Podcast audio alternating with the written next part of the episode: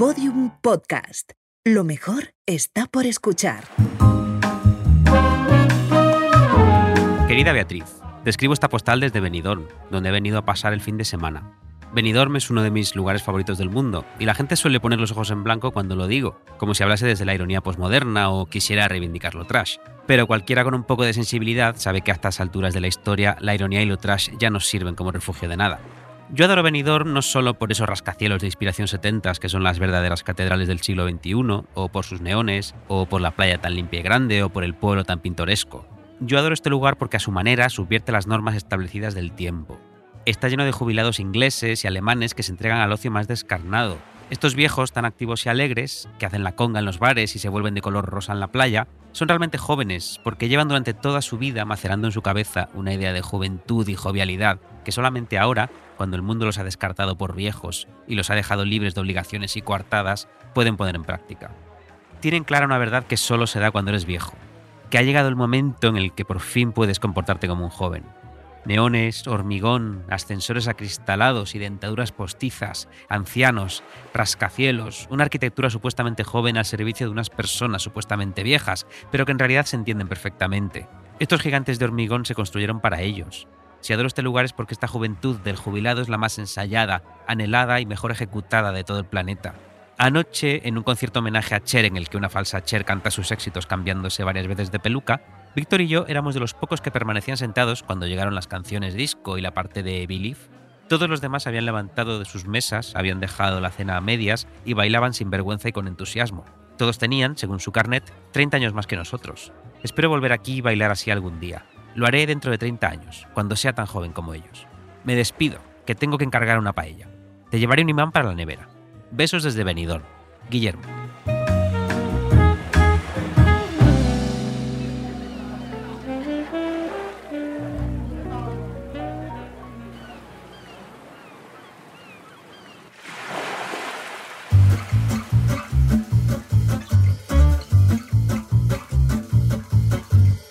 Arsénico Caviar. Episodio 23. Contra la juventud. Guillermo Alonso, ¿qué, tal estás? Ah, pues muy bien, aquí en uno de mis lugares favoritos. ¿Dónde? En, ¿Dónde estamos eh, hoy? Estamos en un cementerio. Ay, es verdad, Claro, no ¿tú me qué había creías? cuenta. ¿Tú qué creías que era esto? Que Me era- pe- me que pensaba que era un parque muy tranquilo. Iba a decir, creías que estábamos en el trabajo, pero no. En la oficina. No, la oficina no, no tenemos este solecito que nos da en No, la cara. un- no es- es un los cementerios son lugares, eh, más allá de la ironía y la gracia, son lugares muy bonitos y, y- y tranquilos. A mí me Mm. gusta mucho cuando viajo a una ciudad ir a los cementerios. Vale los de París, los de. Londres. Para pensar en, en que te vas a morir, por ejemplo. Para pensar en la muerte, efectivamente. Mira, Guillermo, yo no sé tú, pero yo empiezo este programa un poco con miedo. Mm, por estar en un cementerio. O sea, fíjate, no, no, no, o sea, los, los muertos no me dan miedo, me dan miedo los, los vivos, los jóvenes. Fíjate que aquí hemos dicho auténticas barbaridades, ¿eh? Sin ningún tipo de filtro, pero siempre hemos dicho barbaridades que creo que encajan con la idea que tenemos de nosotros mismos, ¿no?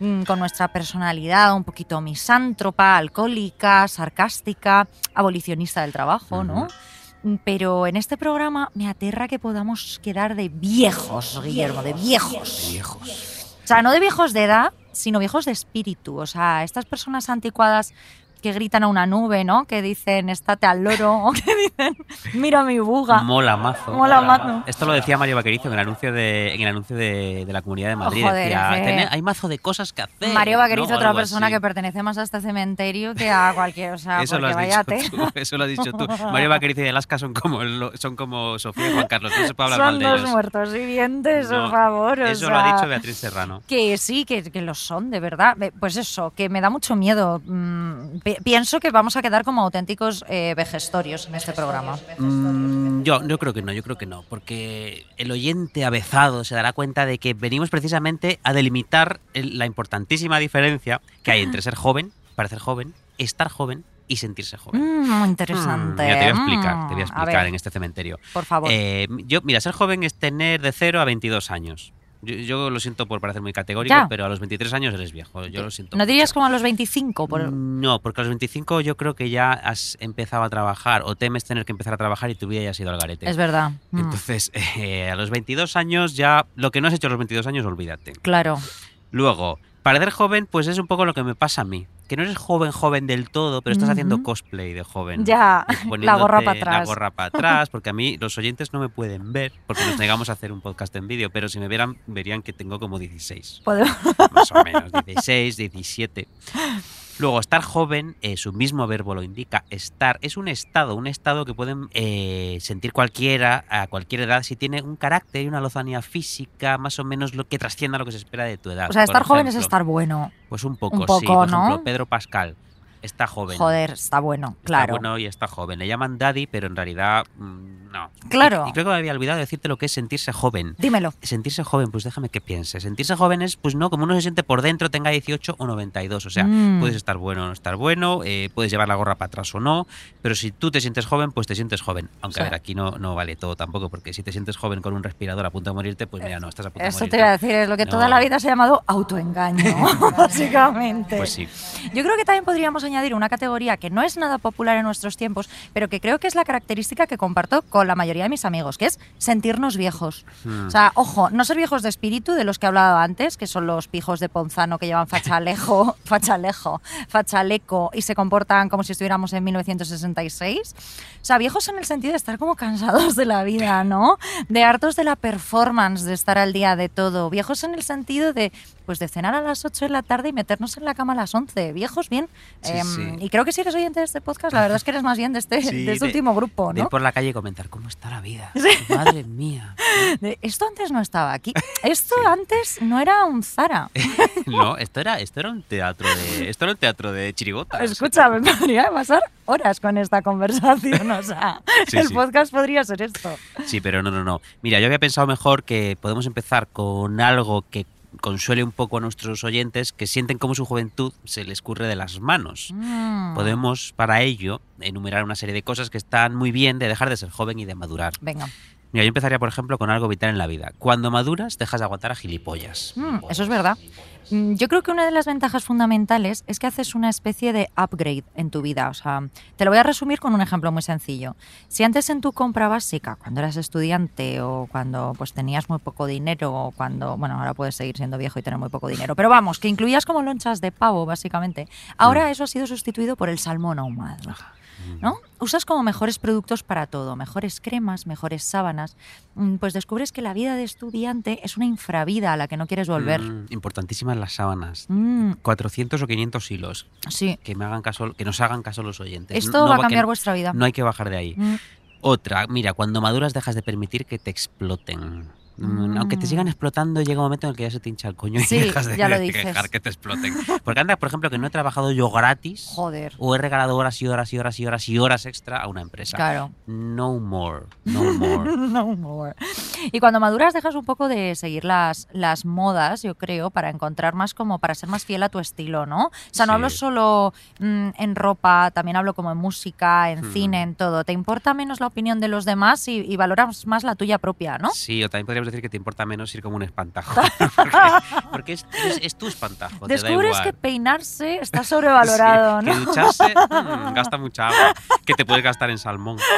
Y en Eh, sábanas. Mira, cuando maduras, todas aquellas rarezas y particularidades de tu carácter que te convertían en un paria pasan ahora a ser parte de tu burbujeante y originalísima Mm. personalidad, como por ejemplo no ducharte. Eh, a ver, eso, ojo, eso si eres un joven con algo de fondo e interés, porque si eres gilipollas de joven, lo único que haces es convertirte en un viejo Hombre, gilipollas. por supuesto. Conocemos a muchos. A muchísimos. Mira, yo creo que cuando maduras, un día descubres que efectivamente como que tu vida es tuya y de nadie más. Eh. Salvo quizás pues eh, es un poco del jefe al que tienes que rendirle cuentas durante ocho horas de lunes a viernes, ¿no? Pero el resto, mm, el resto puedes eh, quedarte leyendo dentro de la cama a las horas que quieras o puedes emborracharte a las 12 del mediodía.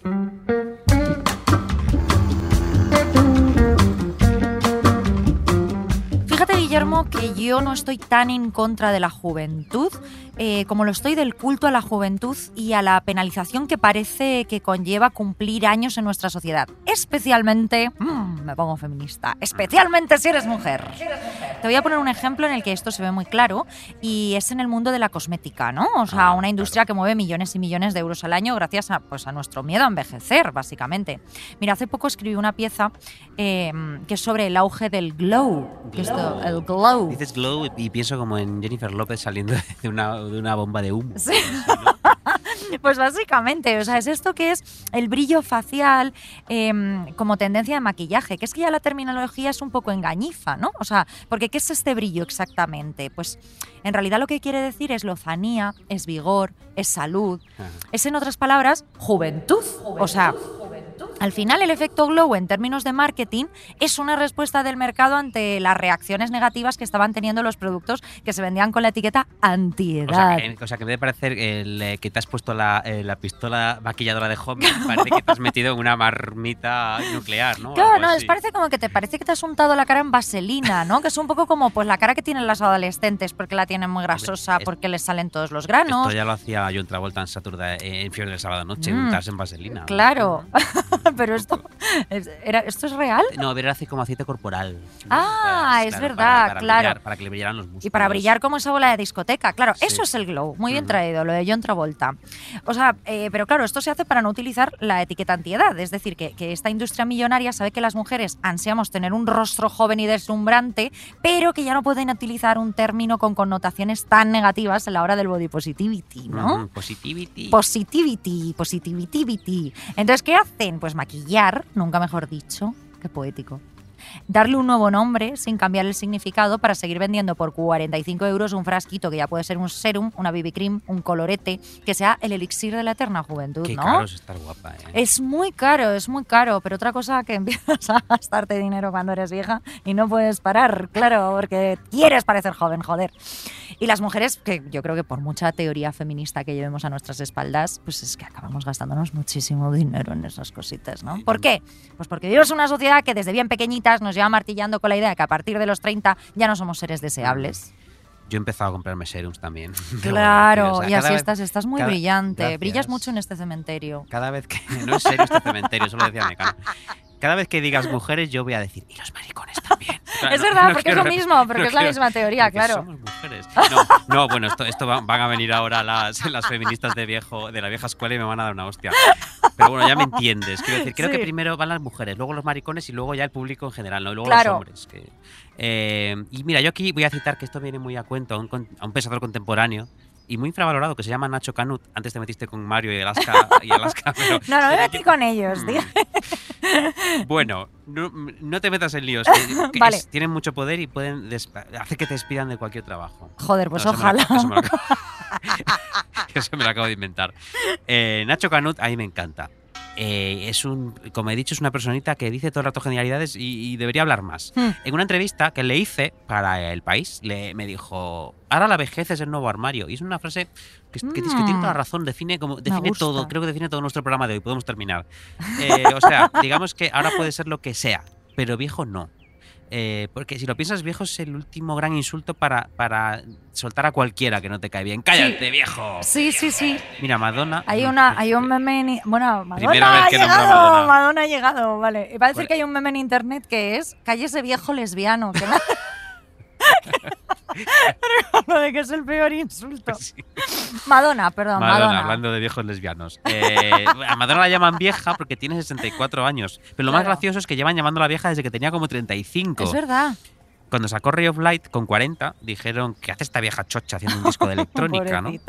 Yo, yo, yo, hay una cosa que hago a veces cuando me siento viejo, que es pensar que estaba haciendo Madonna a mi edad. Mm, Y creo que precisamente Madonna a mi edad estaba sacando Ray of Light. Así que Joder. digo, oye, qué guay. qué Tú, guay. a tu edad yo creo que Madonna estaba en la- era erótica. Uh, enseñando el coño, vamos. Claro, libro y, sex. Y, ya, y yo ahí le decían, está usted muy vieja para enseñar el coño. o Joder, sea, y tenía imagínate. 30 años, Sí, aparte estaba. Tú no tienes 30 Estaba años. buenísimo. No, tú no tienes 30 años. Yo, yo- yo he salido del armario de la edad, a si empiezas a salir tú también.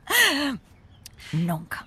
Bueno, y de- de- de- de- deténme por favor para que no siga hablando de Madonna. Cuando siga hablando de Madonna, que alguien me ponga una alarma. Venga, vale. Mira, yo creo que esto también eh, se debe un poco a todos los estándares, eh, ahora que has hablado también de Madonna, poco realistas que tenemos sobre cómo es realmente una mujer de 30 años en adelante, ¿no? Hmm. O sea, no lo tenemos muy claro. Y te voy a poner un ejemplo. En la mayoría de las películas, las más populares, las más comerciales, la edad de los actores protagonistas es eh, muchísimo más alta que la de las mujeres protagonistas, ¿vale? Eh, y te voy a dar aquí una serie de datos. De datos. No gatos, Ah. datos. Ya sabes, de películas que han sido pues auténticos taquillazos. Y no me voy a ir al viejo Hollywood, ¿eh? para que no vengan los señores con excusas de eran otros tiempos. Pero vaya, lo que el viento se llevó, por ejemplo, Clark Gable tenía 38 y vivía en late 26. Y no me voy a meter con las películas de Hitchcock, no nos tiramos aquí todo el día. Pero, por ejemplo, cuando Harry encontró a Sally, Billy Crystal tenía 41, Meg Ryan tenía 28. Hmm. Interpretaban a la- más o menos la misma edad. Mejor imposible, Jack Nicholson.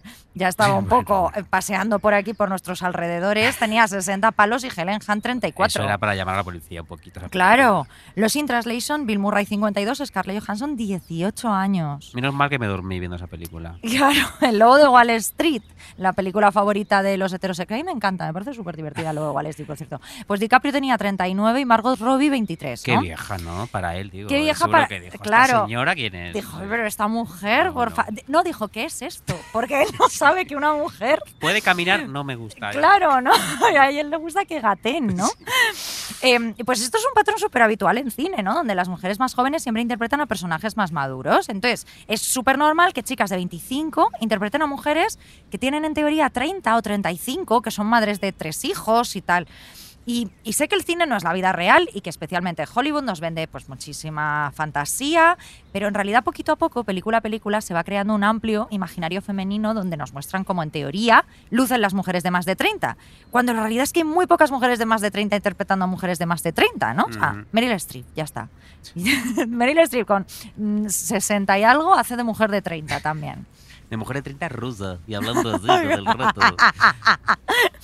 Bueno, y estos son pues algunos de los ejemplos de cómo performa este culto a la juventud, ¿no? Que se transforma en este miedo a envejecer, a los años, a las canas, a las arrugas y en general creo que en nuestra sociedad hay una especie de obsesión por lo nuevo frente a lo viejo. Sí, pero fíjate, esto es, rela- esto es precisamente nuevo. Mira, que, mira qué bien Mm. traído. Esta, esta obsesión por lo nuevo es bastante nueva, porque antes estabas hablando de, de Clark Gable o, o de Vivian Mm. Lake, y digo esto porque yo pienso mucho en mis abuelas, por ejemplo. Veo fotos de mis abuelas de jóvenes y ya eran señoras. Ya eran viejas, Ya eran sí, viejas. sí, sí. Mi, mi abuela de bebé ya llevaba un moño y un traje negro. O sea, y gafas de culo de vaso, yo, Era yo una, flipo. es una cosa fascinante. Sí, y también sí. si te. Y, y esto, y también por lo que decías de Clark Gable. Si ves a las grandes estrellas del cine clásico, eh, Clark Gable, Humphrey Bogart, Cary Grant, Gary Cooper James Stewart eran señores. Sí, sí. Pero luego también ellas, ellas eran, eran señoras, eran señoras con un pelo corto, arquitectónico, elegantes Mm. vestidos. eh, incluso cuando tenían 30, es que Greta Garbo se retiró como con 30 o algo así. Hoy voy a romper el maricómetro. ¿eh? Pero ya era una señora, era una señora. Ava Gardner era una señora, eh, era una, una señora bellísima, pero era una señora, aunque tuviera 12 años ya era Eso señora. es cierto. Entonces, em, esto que, que- esto que nos trae, que, que yo creo que esta cosa de, de perseguir la juventud eterna eh, es una cosa medianamente nuevo, nueva. Perdón, de repente hubo un momento en el que todos tuvimos que jugar a ser respetables, jóvenes, sexys, deseables. Mm. Yo creo que fue a partir de los 80, no sé, creo yo, eh, con la cosa esta ultra masculina, ultra femenina, anuncios de Calvin Klein, la era Reagan, anuncios de perfumes. Ahí yo creo- que es Ah. cuando se nos obligó a estar buenísimos. Pues sí, porque ¿No? mira, es que yo creo que esta obsesión por lo nuevo es algo muy tardocapitalista, con lo cual puede coincidir perfectamente con esta con la década de los 80, ¿no? De pensar que todo lo que sale por la puerta de una fábrica es mejor que lo que salió hace unos años, ¿no? unos. Esa obsesión, hace unos minutos, la obsesión de crecer por crecer del cáncer, que Sí. hablábamos en, en el episodio cuando mencionabas el triángulo de la tristeza, ¿no?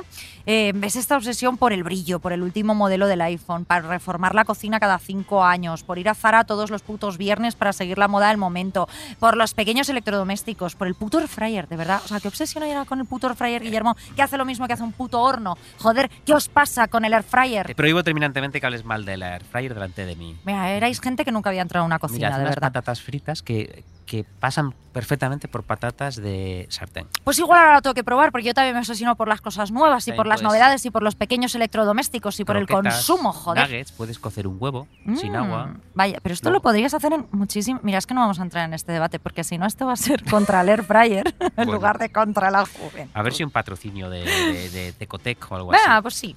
Bueno, pero eso, esta, esta obsesión con estar al tanto de lo último, ¿no? Y creo que precisamente es esta obsesión la que genera este culto a la juventud. A la gente de repente le interesa muchísimo saber qué piensan los jóvenes, qué hacen los jóvenes en TikTok, cómo se informan los jóvenes, si los jóvenes se están cargando las normas del género, por el contrario, las están potenciando siendo cada vez más machistas, qué es el K-pop, qué es Virreal, qué, cómo ligan, si es que ligan los jóvenes y los jóvenes. Eh, o sea, Guillermo, mm, los jóvenes mm, me importan una puta mierda, ¿qué quieres que te diga? No, no, además lo que queremos es ver fotos de los jóvenes, básicamente. jóvenes de más de 18. Que quede claro. Eh, también te diré, esto, es- esto que dices es verdad por un lado, pero por otro es un poco burbuja, ¿eh? Porque nosotros que trabajamos en los medios, o al menos hablo ahora por mí, yo que he trabajado, en- que he trabajado en varios medios, en el que estoy actualmente y en otros antes, como uno en el que del que hablamos en, un programa de esta, en el primer programa de esta temporada. Eh, en todos ellos me he dado cuenta de que las piezas y reportajes que dan más tráfico son los que hablan de gente de cierta edad, por no decir de viejos. Mm. Y esto es súper normal, porque tienen un recorrido de vida interesante, tienen un historión, o al menos una historia, a menudo, a menudo un historión, un aprendizaje, un par de clínicas de, rehabilitación, cinco accidentes de coche, cuatro hijos ilegítimos. Eh, se critica mucho que la prensa generalista solo empiece a interesarse por las estrellas ponte de factorías Disney tras su primer accidente de tráfico por conducir drogados, pero es normal, porque... Lo primero que han hecho. Sí, porque a partir de ahí empiezan a tener una historia. Claro. Entonces lo único que han hecho es hacer Hannah Montana, que mira, a mí no me importa mucho. Claro. Entonces, eh, ser joven no es un pecado per se. Lo que pasa es que eres un coñazo, una tabula rasa, ¿no? Claro. Eh, no tienes experiencia ni nada que contar. La buena noticia, amigos jóvenes, es que se os va a curar con la edad. Mm. Mira, y hay un asunto que llevo barruntando, ya lo he dicho al principio, desde que decidimos hacer este programa y es el siguiente. Soy vieja, Guillermo. Sí. No, porque de verdad constantemente me pregunto si soy vieja y entonces noto que en este episodio voy constantemente con pies de plomo porque no quiero que nuestros oyentes nos vean de pronto como dos viejas locas, temerosas del progreso, como dos carcas eh, que van a comer a tabernas con motivos taurinos. Eh, yo- me encantan esos sitios. A mí me da igual que me vean Luego como- a cenar rabo de toro, Pues joder. sí, qué bueno, un buen rabo. Eh, a mí me da igual que me vean como un viejo loco, la verdad, como una vieja loca. Yo, de todos modos, voy a añadir algo de forma tardía a nuestra lista que hicimos hace un ratito sobre las ventajas de hacerse viejo. A ver. Cuando te haces viejo, te empieza a dar igual que se note tu carácter de viejo. Mostrar cierto, vamos a llamarlo, un cascarrabismo simpático que Mm. demuestra que ya no estás para tonterías. Igual es que esto demuestra que tú eres un poco más viejo que yo. Yo todavía no he llegado a eso. Eh, es en el carnet sí, pero no hay más que vernos. O sea, parece- pareces mi madre, perdona que te diga.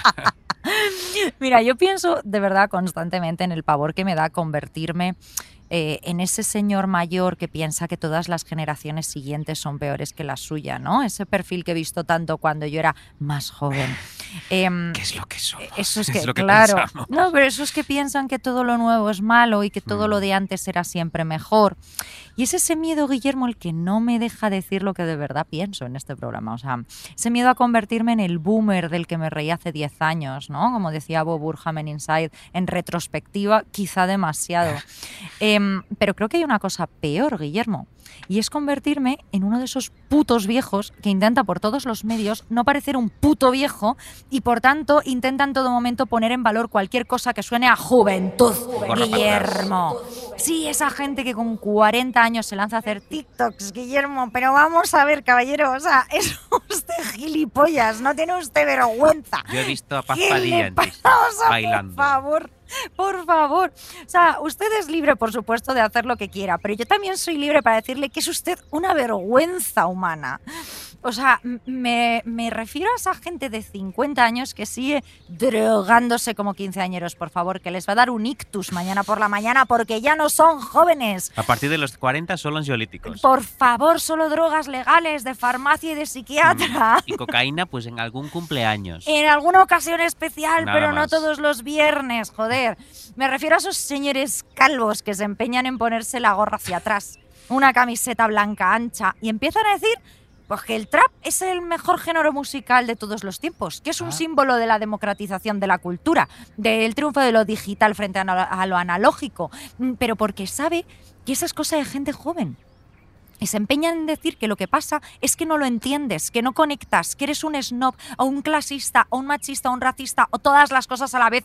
Son personas que hacen unas piruetas retóricas, Guillermo, alucinantes, con tal de no reconocer que el trap es insoportable para cualquier persona nacida de 1995 para atrás, chico, que no pasa nada. Pero decir eso les haría parecer mayores y viejos y fuera de onda, Guillermo. Fuera del rollo. Fuera del Eh, rollo. jo, es que mira, has dicho tantas cosas en este rant que, que voy a intentar contestarte por orden. Me las he apuntado yo aquí en esta lápida todas. Pobre- no sé, este señor le he tapado el nombre. Ay, Lo es un niño, mucho. pobrecito. A ver, dos cosas. Primero, has dicho lo de convertirte en un boomer del que te rías hace 10 años, Sí. ¿no? Mira, creo que esto establece ya una interesantísima brecha generacional entre nosotros dos, para empezar. Mm. Porque mm, yo creo que nos llevamos unos 6 años o algo así, ¿no? Eh, son sí, seis, Son sí, seis. son seis. Aunque no lo aunque bueno, yo parezco tu sobrino, pero bueno. Bueno, voy a dejar de, Más voy a dejar de decir eso. Eh, bueno, pues estos seis años creo que son clave, supongo que por la cosa digital y todo eso. Mm. Porque yo la te cosa diré, digital. la cosa esa, el internet, Esa este, cosa. el, el ordenador, el teclado. Eh, yo no recuerdo jamás ju- juzgar por su pensamiento e ideas a alguien mayor. O sea, esto de OK Boomer creo que es muy de ahora. Mm. O sea, esto no quiere decir que yo respetase todo lo que pensaban y decían. Yo siempre he pensado que hay algunos señores mayores que tienen unas ideas que es para tirarlos a un charco. Lo Sí. que creo es que pertenezco a una generación que acepta de buen grado que los señores mayores piensan diferente a ti. Y que eso no Mm. los hace mm, peores.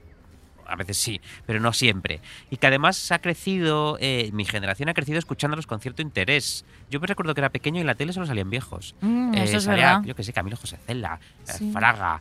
eh, Mucha gente con el eh, pelo Antonio blanco, Gala, sí, todo el sí. rato. Ahora ya no hay viejos en la tele, que es una cosa que a mí me, me- me deja muy alucinado. Yo creo que un centennial medio, no puedo hablar por todos, no, porque no, no quiero hacerme yo aquí representando a todos los centenials de repente. Claro. Creo que no soportaría enfrentarse a una charla de una hora o ver una entrevista de una hora con alguien que piense todo lo contrario a él y que sea un señor con canas y con bastón. A mí, sin Mm. embargo, sí que me gusta eh, escuchar a voces eh, que dicen cosas con las que yo no estoy de acuerdo, vamos. Sí. Eh, me gusta, de hecho, mucho más que escuchar a los que piensan como yo, porque esos me aburren, porque ya sé lo que me van a decir. Supongo que ese es el motivo, queridos oyentes y querida Beatriz, de que tantos de mis referentes intelectuales míos sean un poquito fascistas. claro. Eso es. O sea, has hecho toda esta pirueta tú Para también decir, sí, para decir que te gusta. para eh, llegar ahí. Para Claro, claro, claro. No digas eso, Sape, no digas ese nombre. Jiménez Los Santos. Bueno, a ver, no, Jiménez, o sea, no es que me guste, pero lo oigo y digo, qué señor tan gracioso. Qué señor tan listo. Pero bueno, Jiménez Dos Santos, Jaime Bailey, Sánchez Dragó, aparecen en la tele y yo me quedo Embobado, embobado. ya. embobado. A ver, mira, yo creo que esto, eh, o sea, lo que has dicho anteriormente antes de reconocer tus gustos filofascistas, eh, creo que es cierto que en esto tiene bastante peso el uso de Internet. ¿eh? O sea, piensa... eh, piensa en una situación en el mundo real en el que una persona joven le diga a una persona mayor, ok, boomer. Eso O sea, esto no suele darse, no existe, nadie sabría de qué se está hablando, ¿no? Eso es verdad. Claro, y no existe porque por norma general y salvo por nuestros vínculos y relaciones familiares, la gente tiende a relacionarse con gente de su misma edad. O sea, pues salvo con tu padre, tu abuela, las amigas de tu abuela. ¿Qué pasa en Internet? Esta barrera se rompe por completo en Internet y en las redes sociales, donde de repente una persona de 14 años puede estar compartiendo espacio y debatiendo con una persona de 56. Y aquí es donde surge lo que boomer. También porque hay que tener en cuenta que posiblemente de todo el espectro de personas de 14 y de todo el espectro de personas de 56, las dos que estén peleándose en Twitter sean probablemente las más, polariza- las más polarizadas perdón, y las que entran más al trapo, o sea, las más radicales. Por eso dudo que verdaderamente exista un cisma entre la gente joven y la gente vieja. Creo que existe un cisma entre la gente joven y la gente vieja radicalizada un poco o un poco gilipollas en Internet. Eso es verdad. Y mira, ahora que estás diciendo esto, me acuerdo de, de una cosa que precisamente el otro día hablé con un psicólogo para hacer un tema eh, y me dijo una cosa interesantísima, que es que eh, entre las minorías, como puede ser, por ejemplo, una minoría por raza, o sea, entre, entre gente, entre colectivos históricamente discriminados, como puede ser una raza, como puede ser el colectivo gay o las lesbianas. Eh, siempre se ha roto esta barrera intergeneracional porque Claro. ah, por la- el asunto del gueto. Tú ibas a un bar de maricones en los años 70, 60, 80 y ahí estaban los maricones de 18 y los maricones de 70. Mm, claro, Y me esto es parece muy algo muy interesante. bonito. O en el barrio o en un gueto de negros, de gitanos, de lo que sea. Entonces creo que es muy interesante cómo en las minorías esa brecha de edad se rompa y haya mucha más, una relación mucho más cada vez es más bonita Mucho entre más- diferentes claro. generaciones, fíjate. Mm. Eh, y otra cosa que te iba a decir, eh, yo también creo, esto, o sea, cómo funcionan los ciclos, me empuja a mí a escuchar a los viejos. Y te voy a decir por qué. A los viejos fachas. A los viejos, sí, sobre todo a los viejos fachas. Porque es que los otros, eh, yo pienso como los otros, con lo cual pues, ya sé lo que me van a decir. Van a decir, ay, no hay que tirar los maricones al río. Pero llega alguien y me dice, hay que tirar al maricón al río. Y digo, ¿pero por qué? ¿Pero "Cuin, por qué? A ver, explíqueme usted, explíqueme, explíqueme, señor. A mí me da curiosidad escuchar formas de pensar y de hablar que sé que se van a perder. Cuando las de los Mm. jóvenes, las que están llegando, se van a establecer como normales y como normativas. Eh, por ejemplo, a lo mejor prefiero interesarme por aquello que sé que no durará y enterarme antes de que se desaparezca que, aprender cosas nuevas que sé que van a venir y que me voy a enterar eh, de todas las maneras. Te voy a poner un ejemplo. Yo cada vez que veo a un señor o soltar espumarajos por la boca, porque Irene Montero ha dicho todas, todos y todos en el Congreso, que por cierto me encanta que lo haga, Sí. no me preocupo, porque sé que ese señor puede estar soltando espumarajos por la boca, pero eso va a quedar, en el futuro va a ser lo normal. Sí, Joder, si ya, sí, yo también, pero ¿no te da la sensación de que lo que está diciendo ese señor es lo que ya hemos escuchado mm, un millón de veces? O sea, que es el discurso hegemónico. Al Sí, final sí. tampoco están diciendo nada disruptivo, ¿no? No, no, pero no está, est- estaba poniendo este, este ejemplo no como si me gustara escuchar a este señor, que precisamente Mm. este señor no me gusta escucharlo. Pero digo que no me preocupa que haya un señor Ah, diciendo, no vale, se vale, puede vale. decir todes, porque todes se va a acabar diciendo. Claro. Entonces, eh, digamos que pues, eh, con esto quería ejemplificar que todo lo que hoy es habitual entre los jóvenes y adolescentes va a ser ya mainstream cuando estos jóvenes y adolescentes Mm, tengan claro. 30 o 40. Por eso digo que no me preocupa que los señores de 90 digan, eh, eh, lo- los queers que, que quieren cambiar el lenguaje. Pues mira, sí, señor, el lenguaje va a cambiar. y usted se va a morir. Usted se va a morir. Entonces, y ya está. no intente, no y después nosotros, pero Sí, no pasa nada. O sea, no intentes luchar contra el futuro. Esto es un ejemplo Claro. un poco tosco, pero creo que eso, que ejemplifica eh, mi interés por escuchar más a los que son testigos de un mundo en desaparición que Mm. por los que vienen. Que los que vienen yo sé que lo voy a ver y además me va a encantar, porque a mí me encanta que la gente diga todes. Yo no digo todes porque, eh, como hemos hablado antes, no creo que no está dentro de mi estructura mental, aunque si de repente se, se hace habitual, yo empezaré a decir todes. Y si un día conozco a una persona no binaria, que creo que hasta ahora no conozco a ninguna, o al menos que nos lo hayan dicho, algún- Claro. algún amigo podemos tener, pero no me he enterado, le diré, ¿qué tal estás, amigue? Claro. Pero ahora mismo no lo digo porque no he sido educado de esta manera. No, y porque me parece que todavía tienes que ser como mm, cabeza de lanza, ¿no? Que yo, por ejemplo, si, si ahora nosotros llegamos a nuestro trabajo y decimos, ¿cómo estáis todos? Pues estamos siendo como los primeros, los pioneros, y eso siempre da como bastante miedo, Sí, ¿no? yo, además, eh, a mí me da, me da que, si, eh, que si llego y digo, ¿qué tal? Encantada de conocerte. Pues alguien, pues no sé, que alguien va a decir, ¿qué le pasa a Guillermo? Que no suele hablar así. Claro, Estoy seguro que si claro. llega alguien de 20 años y dice, encantada de conoceros a todos, vamos a decir, ay, pues encantada también. Que Claro, qué guay. sí, sí, sí. Que qué guay. Esto tiene que ver un poco precisamente con lo que decías antes del señor con la gorra para atrás, ¿no? Como el Claro. señor que dice que el trap es lo mejor del mundo. Yo personalmente con el trap no comulgo. Pero oye, creo que lo mejor es aceptarlo, que no está hecho para mí. Por me encanta que, me supuesto, encanta que la gente lo claro. disfrute. Y cada vez que veo vídeos en Instagram de un montón de gente pasándoselo bomba con la Zoe o esta gente que no la entiendo nunca cuando hablan, Sí, eh, pues, pues me encanta, me encanta verlo. Pero no es para mí. ya. Eh, y creo que hay algo mucho peor que eso, que es lo que decías tú, ponerte la gorra para atrás y decir que es lo puto más aunque no lo entiendas, porque eso es como, señor, usted tiene 50 años, eh, acéptelo ya. claro. Acéptelo ya. Eh, o es como si viniera un señor de 50 años también a, hacer- a decirme... A ver, esto me voy a poner en un charco, pero imagínate Verás, que viene Jardín, un a señor ver. de 50 años diciéndome, hola, encantada de conocerte, soy una persona no binario. no Bueno, pero binaria". es- Yo no sé, yo Bueno, no pero sé. según, ¿no? O sea, yo creo que al final todo depende un poco del contexto. ¿De dónde viene esta persona? Pues ha sido una persona medio hippie que eh, ha luchado por los derechos LGTB desde los años Eso sí. 70 y tal. Ahora, si te viene un señor de Deloitte diciendo, y te dice, eh, hola cariñe, soy no binaria. Bueno, yo Ya. pues igual te diría, mira Oye, qué pues guay. A lo mejor ¿eh? también nos estamos metiendo en un charco. Qué Pero yo que sé, guay. imagínate que te viene un señor diciendo, hola, soy no binario, y tú le has visto toda la colección de discos de Rocío Durcal, y le tienes que decir, señor, yo creo que es usted maricón.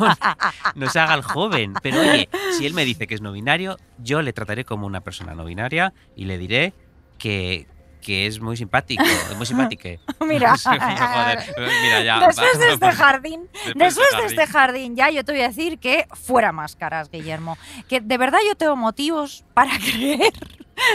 Señora gorro de papel en la cabeza, vejestorio absoluto. De verdad que las futuras generaciones son peores.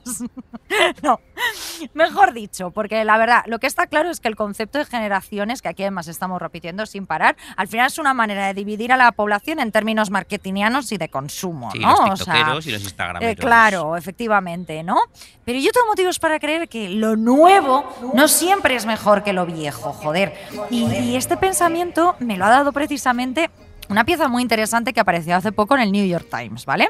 Cogieron a un puñado de chavales y chavalas que tenían entre 11 y 14 años y les preguntaron por su visión del mundo. Pues en estas movidas que tienen los periódicos de tienes 14 años, dime qué piensas. Que es como, mira, a mí no me preguntaban con 12 años qué cojones pensaba porque era una payasa, A mí no me joder. preguntaban nada. A mí no me preguntaban nada, a mí me, me, me tiraban el humo del tabaco, A mí también. ¿sabes? O sea, A mí también. Yo iba, yo iba en el coche con mi tía que fumaba como un búho y decía, tía, no puedo respirar. Y decía, pues bájate del coche. Esto es medio de la autopista. Así salí. así tiempos salí. mejores, Claro joder, sí. eran tiempos Claro mejores, sí. joder, había libertad. No, bueno, pues el caso. Fíjate en las respuestas que daban cuando les preguntaban por redes sociales y por el tiempo que pasaban online. Que curiosamente la verdad es que pasaban mm, bastante menos tiempo del que esperaríamos, ¿no? También porque sus padres creo que les quitan el teléfono para que no se vuelvan completamente gilipollas. Pero resulta que todos dijeron que hablaban muchísimo más cuando estaban en línea que cuando estaban en el mundo real. O sea, Yo creo que también. Ojo, a ver, ojo. claro, por e- a eso voy, a eso voy. Espera, una chica de 12 años llamada Trinity, como la de Matrix, respondió, me siento más yo cuando estoy online.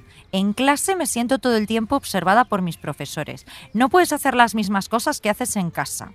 Con mis amigos, bien cuando hago FaceTime o cuando juego con ellos en línea, siento que soy una persona mejor, más graciosa que cuando estoy de verdad con ellos. O sea, todos los chavales respondían más o menos lo mismo. Súper a favor de Trinity. Me, No. me identifico mogollón con esta niña de 12 años. A ver, de joder, pensemos que estas son personas que de 12 años que llevan viviendo, también tres de ellos han sido durante una pandemia, o sea, que se han acostumbrado mucho, claro, o sea, han estado encerraditos en su casa. Em, pero también creo que es un reflejo de hacia dónde va el mundo. Y esto creo que no es cosa de jóvenes, sino del mundo en que, en que vivimos en general. Em, como comentó Ryan Broderick, que es un experto en cultura digital, sobre este artículo en Twitter, estos chavales de 12 años no estaban diciendo nada que no sea la realidad de un montón de cuarentones medio deprimidos, ¿no? Ah, ese soy yo. Claro, que al final del día desconectan su cerebro mirando vídeos de mierda en TikTok y pidiendo un delibero.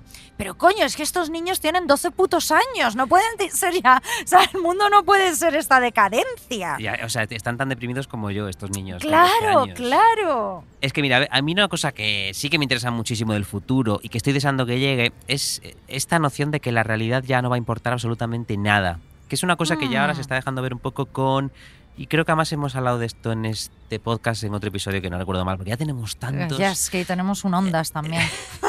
Eh, pues yo creo que ya se ve actualmente con las cámaras, los filtros, esta representación digital que no tiene nada que ver con la realidad. Sí, Eh, a mí me, yo, o sea, yo me pregunto, si, si tú coges a alguien con un millón de seguidores y le dices, ¿tú quién eres? ¿La, que tu, ¿La persona que tu millón de seguidores cree que eres o la persona que tus cinco amigos íntimos creen que Claro. eres? Entonces, mm, ¿qué, o sea, mm, qué Mm. pregunta. Esto me interesa muchísimo. Me interesa muchísimo cómo ya nuestro cuerpo físico va a ser cada vez menos importante, porque va a importar mucho más una representación digital, no solo en Instagram o en TikTok, sino en, sino en el metaverso, en el Sí. meta lo que sea o el meta whatever, que es que yo no sé muy bien cómo va eso, si vamos a ser un avatar. bueno, creo que el metaverso ha sido el mayor fracaso de Mark. Zuckerberg, pero no- sí, es una puta mierda. Debes, debes una, una pradera sin gente, ¿no? Es una pradera sin gente, son unas gafas carísimas y llegas ahí y eres un avatar sin piernas. Entonces, ¿no? Y te hablan señores chinos todo ¿No el tienes rato. polla en el metaverso? Eh, no, no tienes polla. No creo que no se puede follar en el metaverso. O sea, no se puede follar y te hablan en chino. ¿Cuál es el atractivo de este lugar para que hayan, hayan invertido cientos de millones de dólares? Sea, ha sido pues un loco Mark Zuckerberg que ya nadie le debe llevar la contraria y ha dicho, se me ha ocurrido, ¡buah! Idea, idea, ¿no? Una pradera Queda una pradera de gente sin piernas y sin polla. y sin polla. O sea, dice, ah, el futuro no va hacia el rollo a género, pues no van a tener Pues os nada. vais a joder. Olvídate, olvídate de tener de cuerpo para abajo algo.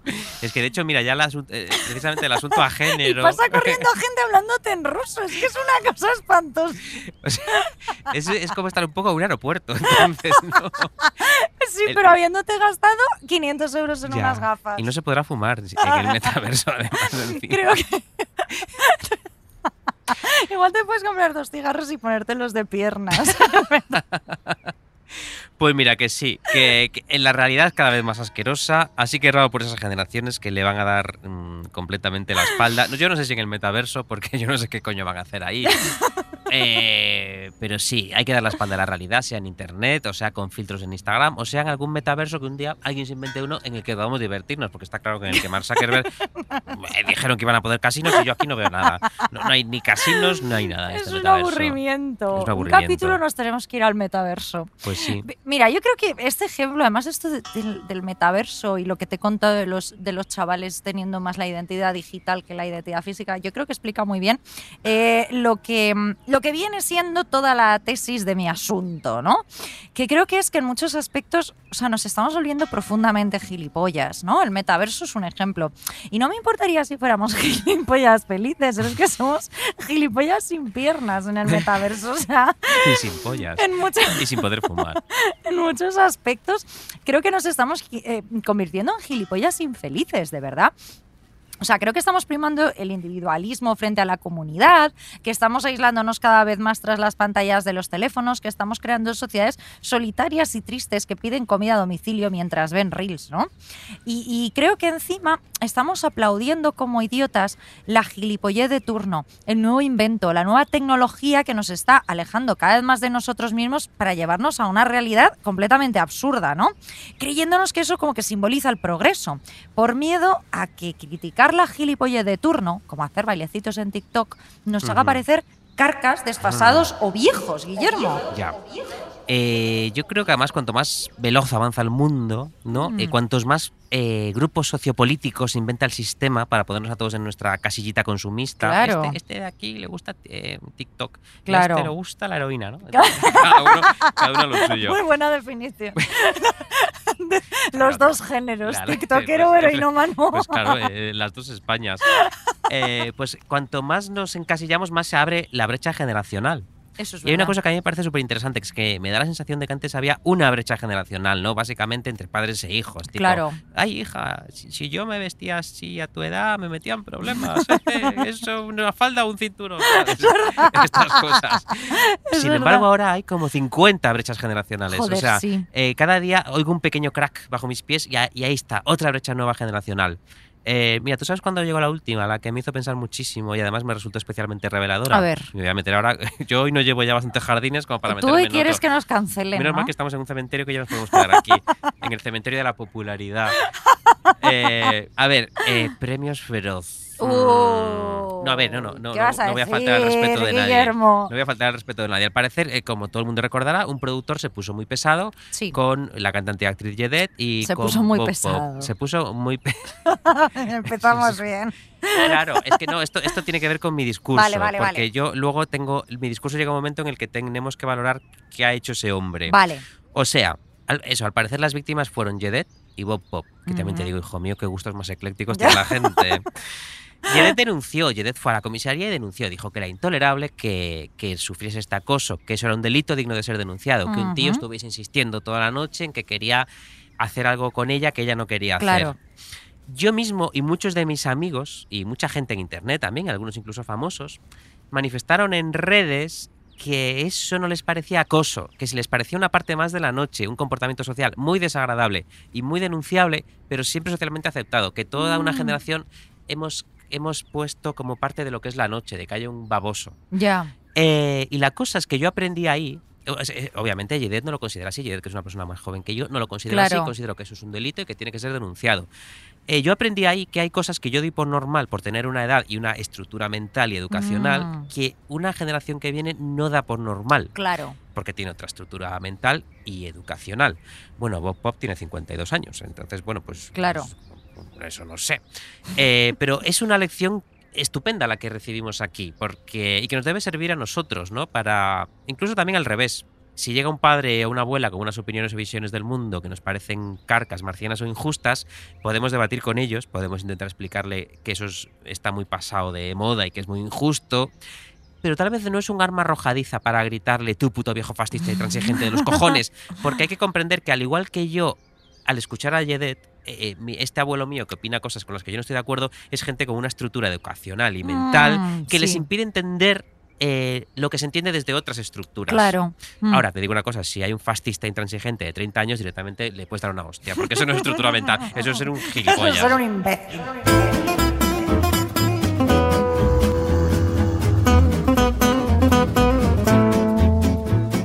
Beatriz, voy a hacer una cosa super centennial, que es citar a George Bernard Shaw. Oh. O sea, que es un señor que no sé cuántos años lleva muerto y que, y que sus citas están en las paredes de los restaurantes de Ponzano y en los, jo. y en los azucarillos. Qué pena, se va a levantar de la tumba de uno Ya. de estos Me cementerios y está aquí Bernard Shaw. en paz, déjenme en paz, dejad de citarme. Por favor. A ver, es verdad que No es- soy Mr. Wonderful, soy Bernard Shaw.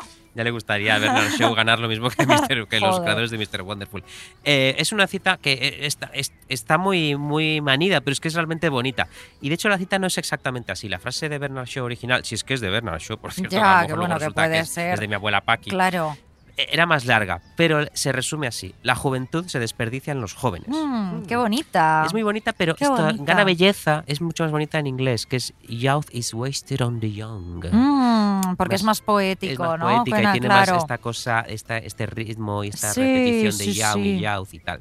Em, ¿Qué quiere decir? Quiere decir que la juventud es un bien tan preciado, tan delicado, que nadie Mm, joven está preparado realmente para apreciarlo y para usarlo, ¿no? Sí, Que la juventud nece- necesita de la madurez para ser procesada. Que solo te das cuenta de lo valioso, útil, maravilloso y disfrutable que resulta la juventud cuando la has perdido. Claro. O acaso cuando es- sientes que estás a punto de perderla, cuando acaricias sus últimos. cuando eh, notas sus últimos hálitos Sus de últimos vida. coletazos. Sí, sus últimos coletazos en la cara. claro. Eh, en esos años frontera, en los que uno aún es joven, pero ya está cerca de no serlo. Yo creo que llevo un tiempo en esa frontera. No sé si los 40 es un tiempo en el que ya te consideras joven y de hecho yo creo que eres joven, una persona con 40 años es joven, pero ya va viendo las yo orejas creo, al lobo. Claro, yo creo que después ya saldrá Mm. un artículo en plan los 50 son los nuevos 40, pero no, los 40 son los Sí, mí 40. me Yo creo que los 40 son la última... O sea, tú piensas cuando titularías un joven. Si tú ahora, por ejemplo, te mueres, tú dirías un joven de 40 años. Hombre, si te mueres yo creo que sí, pero si te dan un ondas van a decir, "El- este joven... Eh, claro, ya no somos Ondas". jóvenes No, talentos, No, no claro. somos precoces. claro, Solo que hay entonces... algún hijo de puta de 19 años que ha ganado un ondas. Luego preguntamos aquí en la. Pues en la fiesta le partimos la puta cara. luego, no acabamos, luego acabamos en comisaría. Una noche de comisaría se nos va a quedar. Estoy pensando que, por lo que decías, de que cada vez va subiendo la edad de considerarnos jóvenes, me encantaría que nosotros tuviéramos 100 años y, y que, fue, y que fuera 100 años, son los 100 años son los nuevos 20. Claro, y que dijésemos, no sé, estamos aquí en la brecha que todavía no sé si considerarme mayor del Sí, todo. ya, no claro. tengo, ya no tengo dientes, pero, pero un, un, una polla me comía, ya no tengo dientes. pero- Bueno, lo que iba a decir, yo creo que estoy en esos años frontera en Sí. los que creo que llevo un tiempo sintiendo que voy entrando en otra etapa. En la que me voy a hacer irremediablemente mayor. Pero a la vez, sin embargo, me siento, como esos ancianos de Benidorm que, de los que te hablé en mi postal, muy jovial, muy joven. Es complicado Mm. de explicar, la verdad. Porque, es, porque la juventud es un concepto tramposísimo, que Claro. practica- prácticamente se anula a sí mismo. Lo que decía, yo creo que solo puedes abrazarla y apreciarla cuando la estás perdiendo.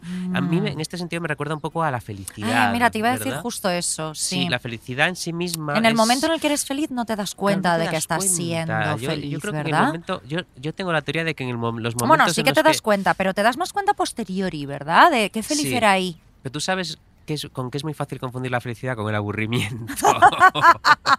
Porque cuando estás feliz, eres- cuando, perdón, cuando estás feliz estás aburrido. Yo pienso mucho, claro, en vacaciones. Mm. Porque imagino, yo tengo recuerdos de las vacaciones en las que simplemente estaba allí de vacaciones, porque hay que decir, todo el mundo lo sabe, solo somos completamente felices cuando no estamos trabajando. Claro. Esto lo sabemos aquí, lo saben en Kuala Lumpur. Claro. Tú, tú simplemente estás ahí tranquilo, relajado, viendo una puesta de sol y dices, qué bien, qué tranquilo, qué aburrido estoy. Mm. Y luego dices, ah, no, coño, era feliz. Era feliz. Era completamente feliz, infantilmente feliz. Absolutamente feliz. Claro. Estúpidamente feliz. Eh, solo después supiste que eso era la felicidad. Pues yo creo que esto un poco no pasa con la juventud. Yo, sin embargo, estoy en un momento de mi vida muy interesante en el que me siento más joven que nunca, porque esa idea de la juventud se ha instalado en mí, me obsesiona de tal modo que estoy apreciándola al mismo tiempo que la vivo. O sea, estoy, estoy en un momento Mm. increíble de mi vida y es por O eso sea, se te miras en el espejo y dices, qué joven Digo, qué soy, joven joder. estoy, hago fotos desnudo todo el rato para luego guardar y mandarlas cuando tenga 60 años a decir, este soy yo. claro. Una Y hacer catfishing. Sí, pero será como una foto en blanco y negro, ¿no? pero me ha mandado usted un daguerrotipo, señor. subido en una bicicleta con una rueda muy grande y una muy pequeñita, Sí. ¿no? Y la polla al aire. Pues eso, esta idea, al haberse instalado de forma tan obsesiva en mí, he empezado a reconocer la juventud. La veo en el espejo, pero también cuando me hago fotos desnudo. Pero también la leo en mis pensamientos. Mm. Em, porque, como te decía, la juventud, como te decía, es como la felicidad. Ahora puedo decir que joven era y por lo tanto todavía puedo decir qué joven soy.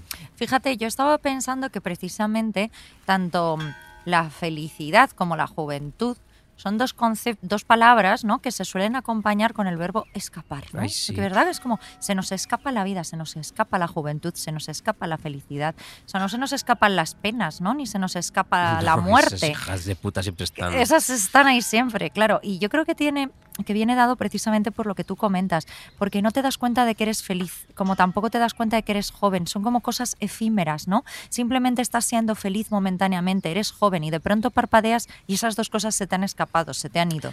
Yo creo que también ocurre, fíjate, porque si lo piensas, los primeros años de la vida de una persona, o sea, cuando es joven, como hemos dicho antes, de 0 a 22, claro. son bastante jodidos en el sentido de que estás ocupadísimo. Estás Mm. como ocupadísimo haciendo no cosas. estás nunca solo, no estás con tus nunca padres. solo, no puedes aburrirte, no puedes hacerte fotos desnudo porque Ah, aquí sí es, ilegal si las mandas con tres años. ¿no? Estaba mandas pensando tú, con no. gente.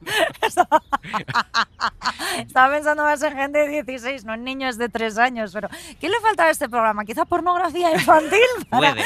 otro charco. Bueno, ya hemos- un día ya hablamos de, la- de que las ecografías son tus primeros Son eh, tus eh, dick pics.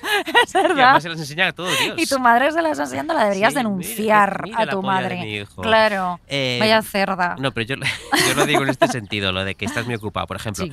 eh, tienes que ir al colegio a estudiar, tienes que ir al instituto a enfrentarte a tus peores demonios sociales y a sufrir tu primer bullying. Tienes que ir a la universidad a intentar labrarte un futuro, nada menos, ojo. Mm. Luego tienes que saltar al mercado laboral para ser explotado, mal pagado, jodido y dejar de ver la luz del sol entre semana de 8 a 8 de la tarde mientras trabajas en un polígono industrial. O sea, eh, estás muy ocupado como para decir, qué bien la juventud, ¿no? Qué pero- bonito la juventud. O sea, yo no quiero, no quiero desanimar ni nada a nuestra audiencia más joven, pero o sea, ¿cómo te crees que son los putos años siguientes que tienes que ir a trabajar todos los putos días?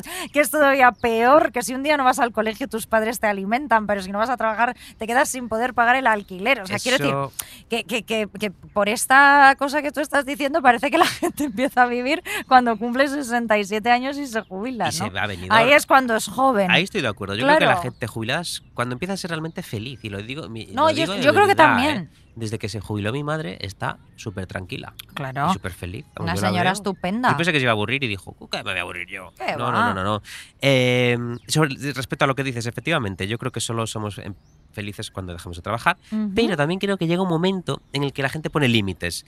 Eh, creo que siendo jóvenes queremos no ascender en el trabajo, demostrar nuestra valía. Sí, tenemos más ser más ambiciones. popular, somos ambiciosos, pero llega un momento en el que dices, mira, no quiero ascender en el trabajo, no quiero hacerme rico, a menos que me Bueno, hay gente lotería. que sí, hay gente que Sí, sí, o sea, pero yo quiero, no. yo pero quiero nosotros, ser rico, pero hacerme rico me aburre, esto también lo hemos hablado. la gente bien no queremos. No, eh, o sea, yo solo quiero tener un sueldo digno para vivir, irme de vacaciones, salir de Mm. trabajar a las 5 de la tarde si puede ser todos los días Ay, y ver la luz del sol, estar sí. tranquilo. Y creo que es algo, eso es algo que solo descubres cuando llegas a cierta edad, cuando ya te das Mm. cuenta de que tu trabajo no te va ni a legitimar, ni a dar la felicidad, ni a abrazarte cuando llegues a casa. Claro. Y ahí es cuando dices, amigos, hasta aquí, eh, yo a las 5 me voy, no me hagáis jefe.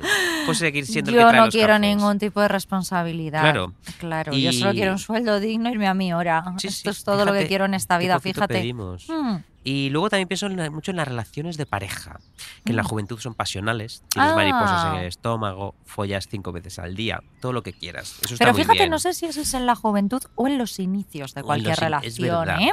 Sí, sí, Igual a- estamos a, lo mejor estoy pensando en la juventud de una relación y la madurez de una relación. Claro. Tal vez, sí, sí. Mm, Claro. Porque yo pienso que también es muy bonito el silencio cómplice y libre. Oh. Y, o sea, el silencio cómplice, y digo libre porque es un eh, silencio libre de demonios y libre de reproches, de no me Mm. hablas, no, no.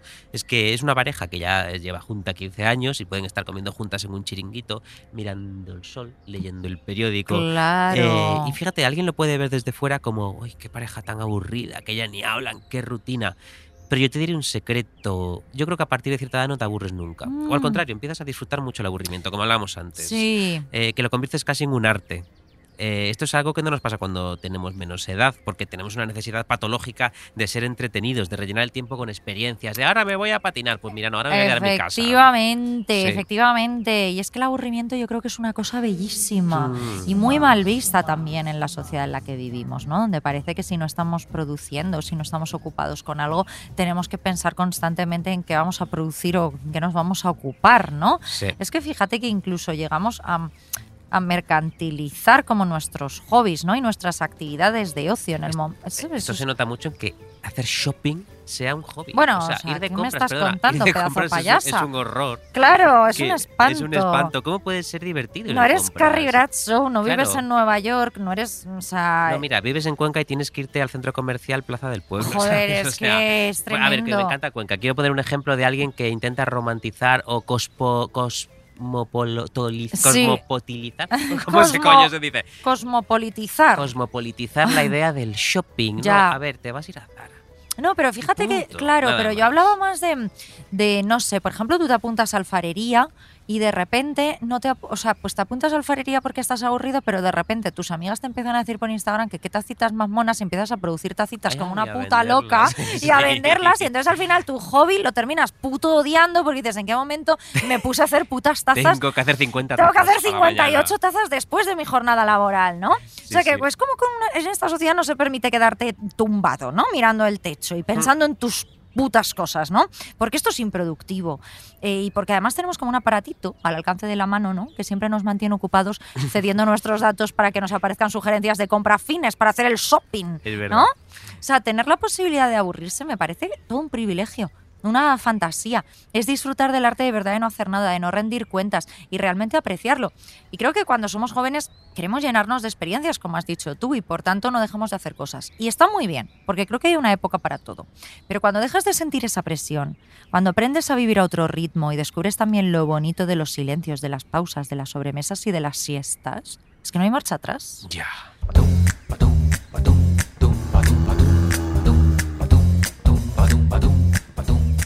Creo que hay una cosa que me ha quedado por eh, criticar A ver. de la juventud, que son los jóvenes precoces, los talentos Uh. precoces, que esos me dan más miedo que este cementerio, que la sección de libros más vendidos de la FNAC y que la muerte en sí misma. Mm, a ver. El talento precoz. Ya. Uf, mira, qué poco me interesa Beatriz Serrano el talento precoz, ¿no? Esas voces de 21 años que de Joder. repente son enormemente profundas y sabias.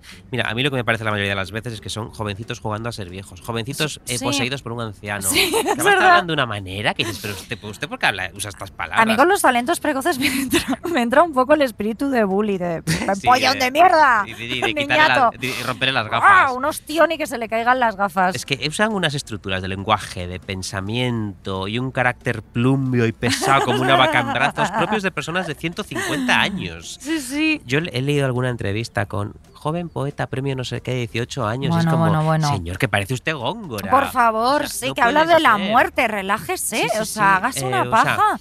Además, eh, yo también creo que la belleza de las cosas y el mensaje llega con la experiencia, ¿no? Con las Mm. vivencias.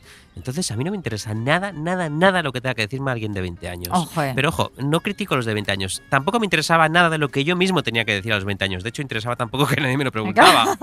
Eh, yo, yo sí que escribía diarios y cosas con 20 años. Ahí los tengo y cada vez que los leo me muero de la vergüenza. sí, Qué sí. Yo he leído mis vergüenza. cosas de esa época y, Sí, sí, y yo no uf, sabes, menos no- mal que no fui un talento precoz Y menos publicado mal en... que no teníamos redes sociales, porque Ya. esas mierdas que escribíamos podrían seguir ahí en algún sitio. Mm. Eh, mira, un día los traeré para hacer autocrítica, para que nadie piense que yo estoy contra los jóvenes. No, no. Yo estoy en contra de mi propia juventud, de mi propio yo de 20 años. Yo a mi propio yo de 20 Sí. años le metía un bofetón. Eh, lo que pasa es que, como decías tú antes, eh, lo, lo curioso es que hoy los jóvenes lo protagonizan todo. Sí. Están copando eh, un poco el, el- el noticiario, que diría mi Sí. abuela, mi abuela, ¿no?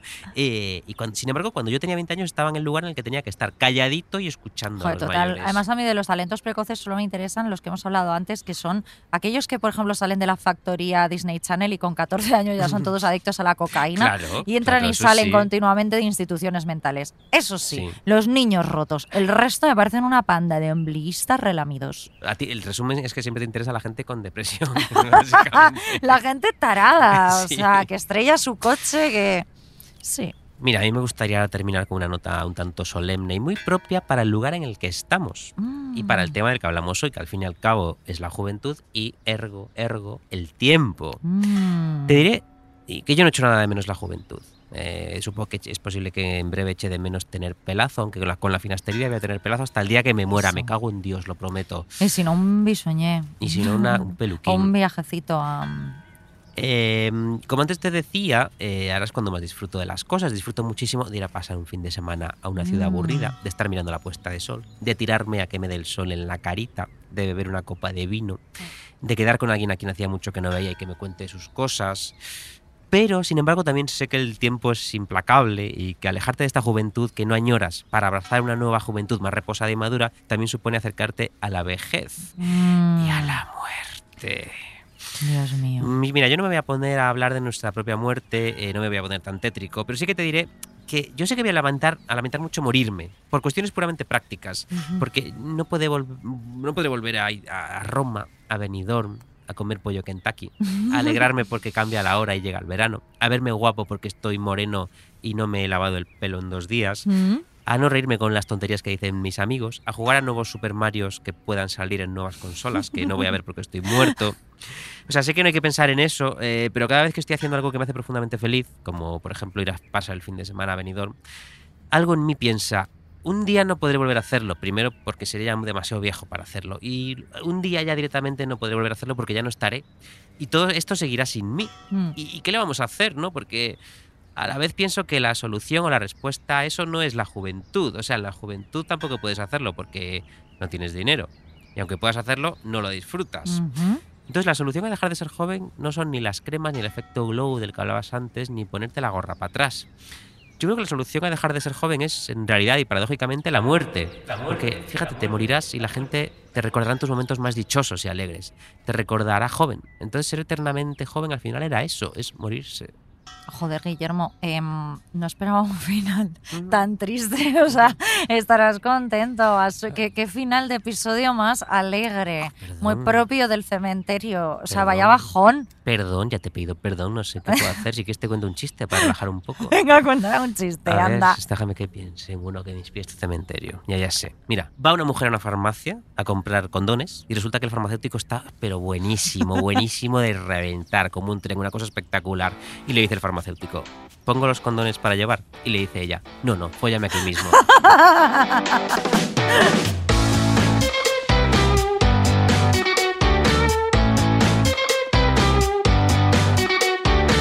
Arsénico Caviar es un podcast original de Podium con dirección y guion de Beatriz Serrano y Guillermo Alonso. El diseño sonoro es de Elizabeth Búa. La edición de Ana Rivera. La producción ejecutiva es de Lourdes Moreno Cazalla y la coordinación del proyecto es de Jesús Blanquiño.